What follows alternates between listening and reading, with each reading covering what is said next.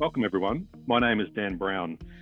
I'm an energy and infrastructure partner at Ashurst, and I'm helping our clients reach their net zero ambitions. This is the latest in our series of podcasts on the topic of renewable energy disputes. It's a series in which we hope to elicit from our market leading renewable energy disputes lawyers the lessons they have learned from acting in renewable energy disputes and their tips and tricks for avoiding and managing those disputes. Today, I have the absolute pleasure of being joined by Michael Weatherly, and he's a disputes partner in our Singapore office, and also with Tamam Kaisi, a senior associate in our Dubai disputes team. Now, we're going to be addressing the questions of which dispute re resolution mechanisms are best suited to resolve disputes in our renewable energy sector. Michael and Tamam, welcome. Thank you, Dan. Thanks, Dan. Pleasure to be here. Now, Michael, let's start with you. Why disputes? Why did you want to become a disputes lawyer? I think I like arguing, uh, to be honest. Uh, and that, that's certainly what my mum will say uh, from a young age. would always uh, would always uh, take every argument I could. Um, so I quite enjoy that, and um, dispute seems a natural fit in that regard. Excellent. So look, let's turn to a question that I guess is on the minds of many of our listeners.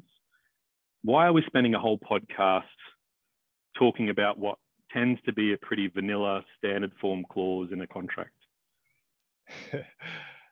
never one to shy away from the tough questions. I suspect uh, you, like uh, many that have been in this game for a while, know exactly why, Dan, which is that without an effective dispute resolution clause, really the the rest of your agreement could potentially end up being pointless. The dispute resolution clause is what allows you to ultimately enforce those other rights that that you and, and your teams fought so hard for in negotiations. You know, so assuming you're an offshore wind farm owner, for example, you've bargained really hard for, for this availability guarantee regime in the, the O&M agreement for the turbines. The contractor, who's often also the original turbine supplier, they've failed to meet the promised level of average availability. And now you want your liquidated damages. The contractor says, no, that's absolutely outrageous you know, there was a permitted downtime event that excuses me, I don't have to pay. Well, what do you do? Well, you might try and resolve things commercially, but if you can't do so, you need to invoke the dispute resolution clause to, to get paid. And so if that clause is defective in some way, and I've seen many that are, what next? And, and the answer, sadly, and, and uh, something I've lived through many times, I'm living through it right now, is that you'll probably spend probably a year or more essentially fighting about how and where your dispute should be resolved, not actually moving any closer to getting paid the amounts you're owed. Michael, as a front end lawyer, I, I won't take it personally um, that you think that we'll need to renegotiate the clauses that my team and I draft, but absolutely can can appreciate the importance of of those provisions. And you're right, they're sometimes not uh, focus on as much as they should be, at least in my experience. And so, Tamam, jumping to you for a moment, like, how did you end up in Dubai? So basically, I, I spent the last 10 years working on energy disputes in Paris, and I uh, was really focused uh, on energy disputes in, in the Middle East. And it just felt more natural to be to be closer to clients uh, and to mo- move out there where where uh, everything is happening in that in that field. I mean that's that's the the official reason, but it, it is also true that after 10 years in, in, very gloomy Paris, I was looking for a bit of sun and, and the sight of the sea. Well, Dubai certainly seems to be the most amazing place for sun and sea. So, Tamam, Michael's given us a really good landing on why we're here today. Perhaps you can ease us into the topic by giving us an overview of the main dispute resolution mechanisms you're seeing in the renewable energy space at the moment. Absolutely. Thank you, Dan. Uh, so maybe we can start by making an important distinction between, uh, on the one hand, preliminary or interim dispute resolution mechanisms, and on the other hand, final and binding dispute resolution mechanisms. So in terms of preliminary or interim dispute resolution mechanisms, uh, parties often resort to prelim preliminary forms of dispute resolution mechanisms, particularly during the construction phase of major projects such as uh, renewables. Uh, in order to ensure that the project is progressing smoothly and that the contractor is receiving uh, progress payments. Knowing that the parties would be able uh, to have a more thorough fight uh, over this dispute once the construction phase is completed. So just to give you an example, uh, some FIDIC form contracts feature dispute adjudication boards as a pre-arbitral step. These are usually referred to as DABs. These are systems that allow parties to pay now, fight later, as we refer to them. Uh, so basically, whenever there's a dispute between the parties over an issue during the construction phase uh, of a renewable energy project, the parties may resort to DABs in order to receive, receive a relief that is binding but not necessarily final. So if one of the parties is dissatisfied with the DAB decision, as one of the parties often is, it may later resort to arbitration for a final resolution of the dispute. However, uh, in the meantime, I think, and this is what is important about DABs, the, dis the dissatisfied parties uh, would need to comply with the DAB decision and move forward with the project. Now, in terms of a final and binding dispute resolution mechanism, you've really got three main options. Uh, I would say that by far and the most commonly used dispute resolution mechanism in major projects, such as some of the renewable energy project, is international arbitration, particularly for cross-border disputes in which parties from multiple jurisdictions are involved. I, I suspect we'll delve into that a bit later. The second option is national court litigation, which is also a feature in this industry, particularly for purely domestic projects. And finally, the third option is expert determination, in which technical experts, rather than arbitrators or judges, issue a final and binding determination on the dispute. But this is limited to disputes of purely technical nature. Okay, Tamam. So if I've understood correctly, we've got a whole different variety of contractual mechanisms or contractual standards out there. There's many different approaches to resolving disputes from, you know, dispute um, agreement boards to expert determination. And knowing the likely makeup of our listeners today, who will all come from a varied background with varied interests, perhaps we can just focus on some of the key differences between perhaps I guess arbitration and litigation, which I feel are probably the more common approaches to resolving disputes, particularly in the renewable sector. Yes, certainly, Dan. I would say there are four particular differences between the two processes. First is procedural flexibility. Arbitration is really a very consensual process the parties have great control over the arbitral rules they would like to apply to their disputes. Importantly, the parties have great control over the selection of the decision maker, meaning the arbitrator. Uh, they typically select arbitrators whom they trust and whom they believe have the required expertise in the subject matter of their dispute. This is unfortunately something that is not available in court litigation. Also, court litigation procedures are often determined by legislation and can be uh, very rigid in comparison to arbitration. The second difference is finality. Litigation usually allows numerous levels of appeals, whereas arbitration does not. And the arbitral award is final and binding, except in limited circumstances where it can be annulled. The third difference is time and cost.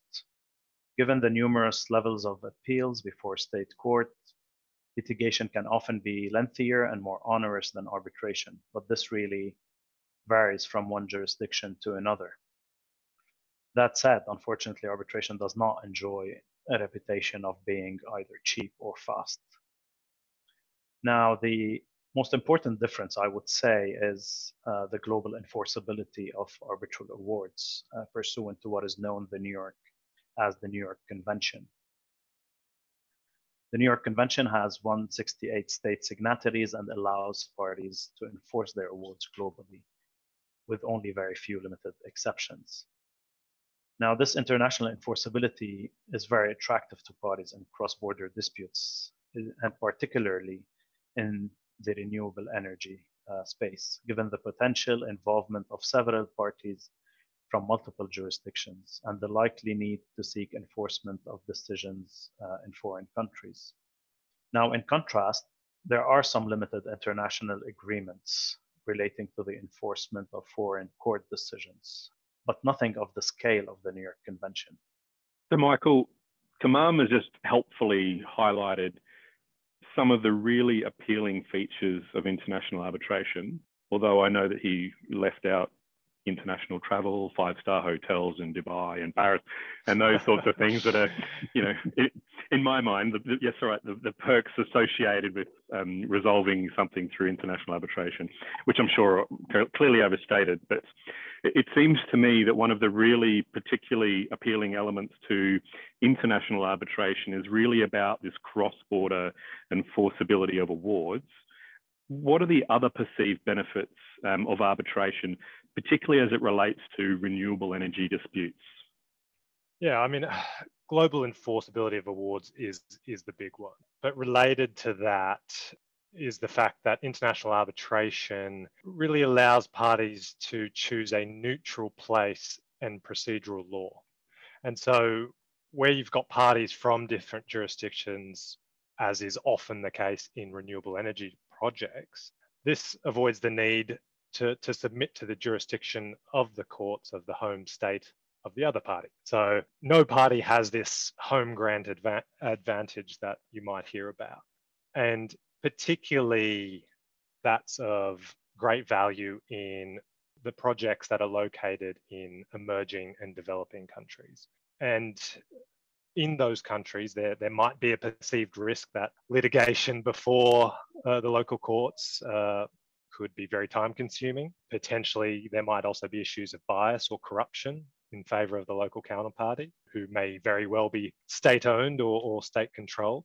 So there's, there's that benefit. Um, I think the other two points I'd make are around confidentiality and expertise of decision makers.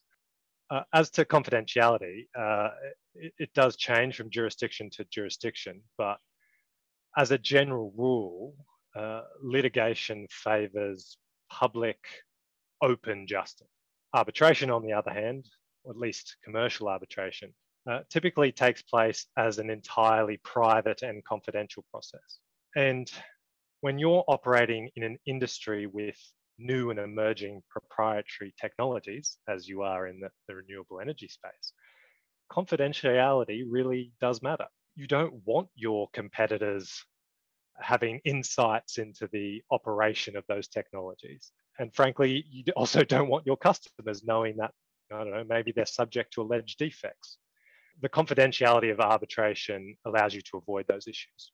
The final point, I think, is to pick up on something that Tamam's already mentioned, which is the ability in arbitration to choose your decision maker.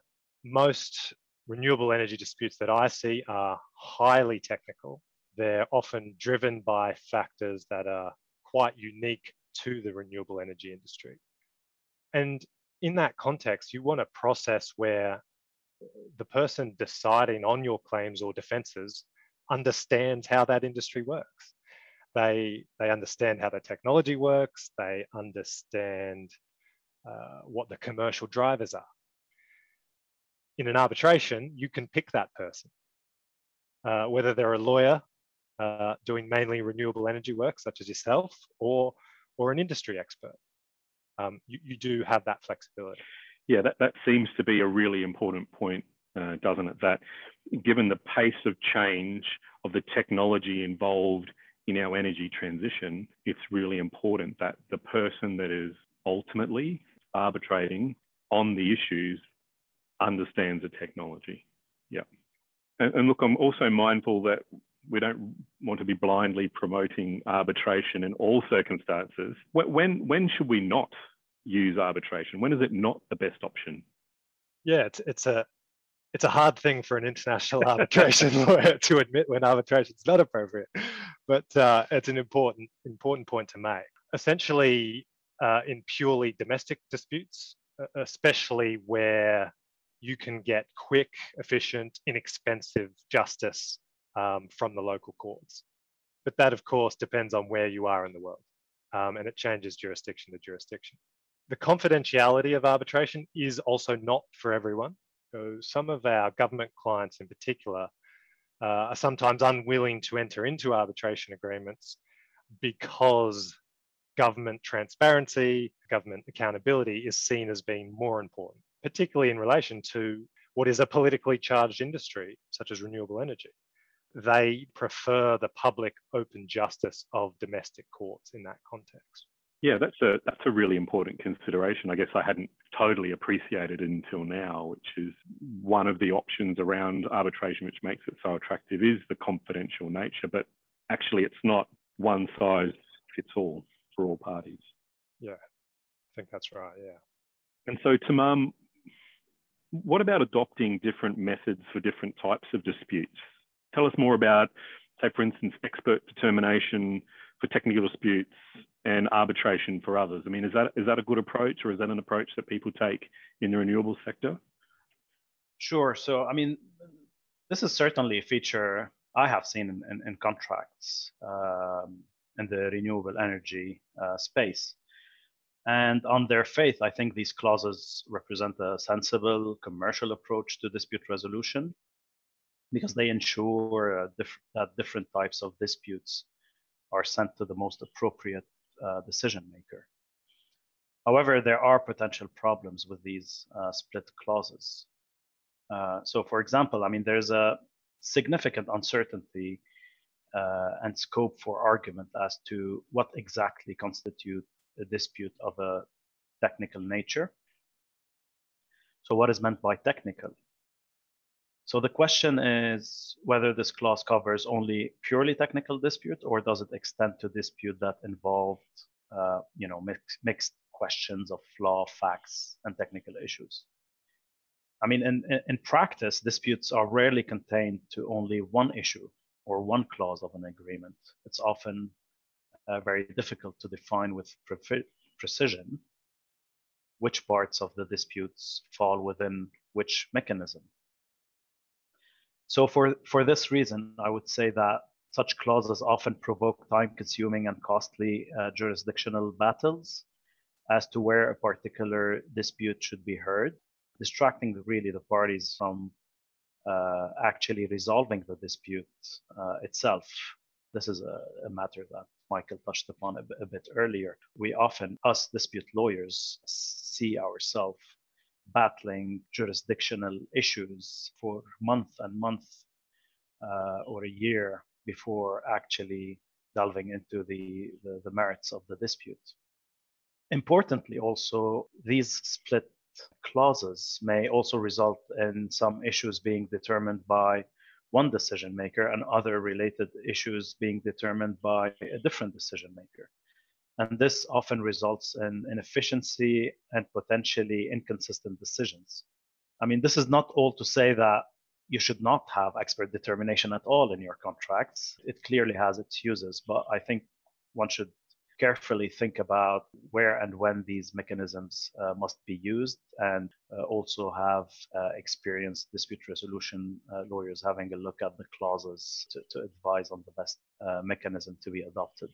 So it sounds like to me the the more I'm listening to all of the various different issues and iterations um, of circumstances that could potentially arise in the actual implementation of these renewable projects, and um, to me it seems more and more that one size, I know I've said it before, but one size doesn't fit all, that we really need to examine um, not just the parties to the particular contract, but a whole lot of other considerations a lot more closely in terms of making sure that the documentation is fit for purpose in a broader sense. But Michael, I guess one of the things that I'm also really keen to understand from you is what about the concepts of tiered dispute resolution arrangements? For instance, starting with amicable discussions between the parties, now, if that fails, then moving on to arbitration or something like arbitration, Um, is that a worthwhile approach? I, I, know we see it often in documents that we we work with um, or receive from counterparties, but you know, is that something that we can entertain? Yeah, I mean, it probably comes back to your point about um, it's not a one size fits all approach, and there it's very common. Um, but there are very different views on whether it's a good idea. Um, it is one of those issues that I find polarizes uh, disputes lawyers in particular. You know, those who are in favor of that kind of clause, they point to the benefits of, uh, you know, maintaining relationships, giving the parties a chance, a formalized chance to talk it out, to essentially avoid what can be an expensive litigation or arbitration process. And of course, I see the value in that, um, but in my experience, uh, it has caused more problems than it's worth. If parties want to settle, then they are going to settle and, and they don't need a clause to tell them to do it.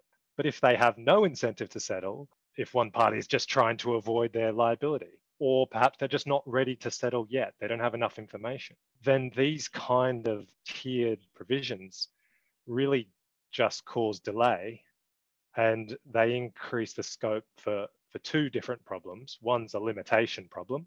If you're up against a limitation period, potentially these kind of clauses are going to prevent timely commencement of your action. But more commonly, they also give rise to jurisdictional or admissibility objections. If a party wants to cause havoc in an arbitration context, for example, they can easily use these tiered provisions to do that and and it's a, a tried and tested argument that I've seen many many times. Essentially, it's it's three things. They say, well, these negotiations are mandatory; they're a precondition to starting arbitration. Then they'll say, ah, oh, but they weren't carried out strictly in accordance with the clause for whatever reason. You know, or the meeting didn't happen within the specific time frame that was listed, for example. And then they say, because of that defect, the tribunal, well, you don't have jurisdiction now you've got to dismiss this case. And on one of our cases at the moment, we've been dealing with an objection just like that for over a year now. It doesn't have merit in this particular instance, but it's easy to allege. And ultimately, it takes time and money to deal with it. And sadly for, for the parties, uh, in the meantime, the underlying dispute is, is no closer to being resolved.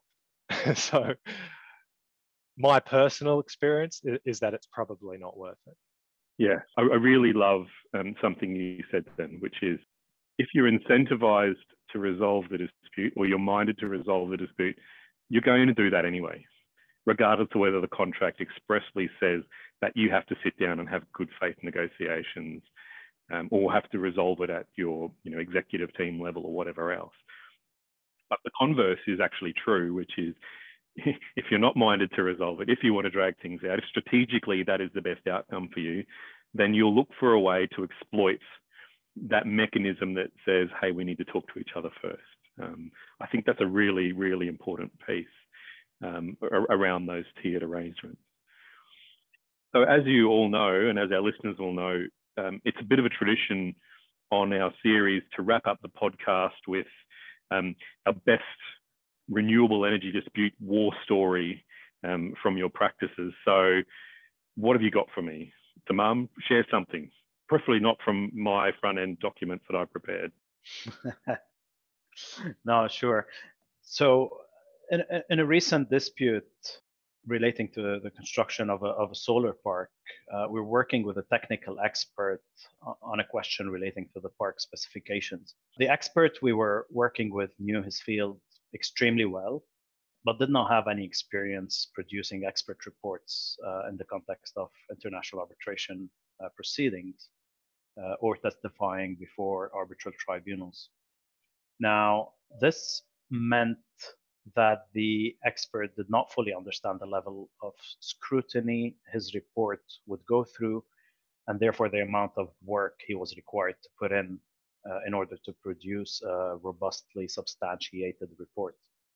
We are used to working with uh, experts like these, and, and we work closely with this expert, you know, challenging his testimony over and over in the hope that he would be able to produce a more robust report. Uh, however, the problem is that the report was not evolving at the anticipated pace And before it was too late, we had to fire that expert and fall back on a, on a second expert. Uh, now, the second expert proved to be a much more effective uh, expert and was able to produce a robust report in time. But we had to go through a lot of pressure and stress to make that happen. I guess that the moral of the story is that while expertise in the field, you know, such as in the renewable energy sector, uh, is mandatory, it is also important for experts to have experience producing uh, litigation, arbitration style expert reports or at least to be properly briefed on what is uh, expected from them. Thanks Tamam. That that sounds like it, it was a really frustrating process where um, you're dealing with an expert that that effectively can't be expert at what they're doing. It kind of reminds me a little bit of that um, that showbiz saying where they say you shouldn't work with animals and children. Um, it's making sure you get the right expert on a, on a range of things, right? The, not just the intellectual, you know, intellectual know-how, but also about their ability to deliver a report that can clearly um, articulate um, their expertise uh, as it is applied to the facts in the in the relevant situation. Uh, absolutely, Michael. What about you, mate? Yeah, it's uh, thinking back over the cases and, and picking one's always hard. But I, I think uh, for me, it's probably a recent uh, SISE arbitration that we had. It's in relation to a consortium agreement for a, uh, for the construction of a geothermal power plant. One of the most interesting things about it was this fascinating clash of cultural styles and, and how that contributed to the breakdown of the relationship. But kind of the, the, the underlying facts involved a quite a brazen attempt by one of the consortium members to try and essentially engineer an exit from the project. Um, the project had become financially uh, disadvantageous to it and they, they wanted out. And how they did that was start sending increasingly baseless variation claims for our client, who was the consortium leader, to, to then pass on to the employer. And our client was understandably unwilling to, to make uh, baseless claims uh, against uh, the employer, including because they didn't want to destroy the relationship. But the other side used that unwillingness uh, as grounds for terminating this consortium agreement. They filed their, their uh, termination notice, walked off the job, and left our client uh, holding the baby, as it were. Our client still had to complete the construction, but thankfully, we had a, an arbitration clause that was fit for purpose. So we were able to relatively quickly and effectively bring a claim for wrongful repudiation and to seek reimbursement of the quite significant additional cost to complete that project. We won, of course. uh, I don't know if I'd be telling you the story if we hadn't, but the counterparty was was left with an 80 million US dollar award against it, which when I reflect on it was was a, a very expensive way for them to learn uh, what were some pretty basic lessons about the law of termination that's a really interesting war story, at least from my perspective, because you touch on one of the things that inherently will run through, I believe, most arbitrations, which is the cultural aspect. Because you know the arbitration by its very nature ultimately, in many cases, is international or has links to international counterparties, and so really diving into that cultural counterparty piece in order to drive a dispute mechanism that is culturally sensitive and appropriate um, is really important if everybody's ultimately wanting to row the boat in the same direction of resolving something in, in, in, a way that's culturally appropriate and sensitive. And so I actually hadn't thought about that as, as a relevant consideration, notwithstanding all the work we, we do across borders and jurisdictions. But that's, yeah, that's really important, Michael. Yeah. Well, look, thank you very much, Michael and Tamam, for your time today. I found this really fascinating um, an insight into the important elements of dispute resolution clauses, particularly international arbitration. If any of the listeners have any further queries or they'd like to connect with us to better understand any elements of the discussion today, please feel free to reach out to us on ashurst.com. Now, the next exciting installment of our podcast series dives a little bit more deeply into the most preferred dispute resolution mechanism, um, which is arbitration. And it asks how one goes about appointing and educating your arbitral tribunal. And look, I'm sure there's many relevant and important considerations around that seemingly innocuous uh, appointment process. So, to ensure that you don't miss out on any future episodes, please subscribe now on Apple Podcasts, Spotify, or even your favorite podcast platform. And while you're there, please feel free to keep the conversation alive and leave us a rating. Um, what you think of us in our podcast is really important to ensure that we can deliver you content that's relevant and valuable and hopefully really engaging. Thank you so much for dedicating your time to listen to us today. We've really enjoyed it. Thank you. If you enjoy Ashurst Legal Outlook, why not check out our other two podcast series as well? Ashurst Business Agenda tackles the big strategic issues that business leaders face. And ESG Matters at Ashurst reveals how business leaders are rising to mounting environmental, social, and governance challenges. You can listen and subscribe to Business Agenda and ESG Matters wherever you get your podcasts.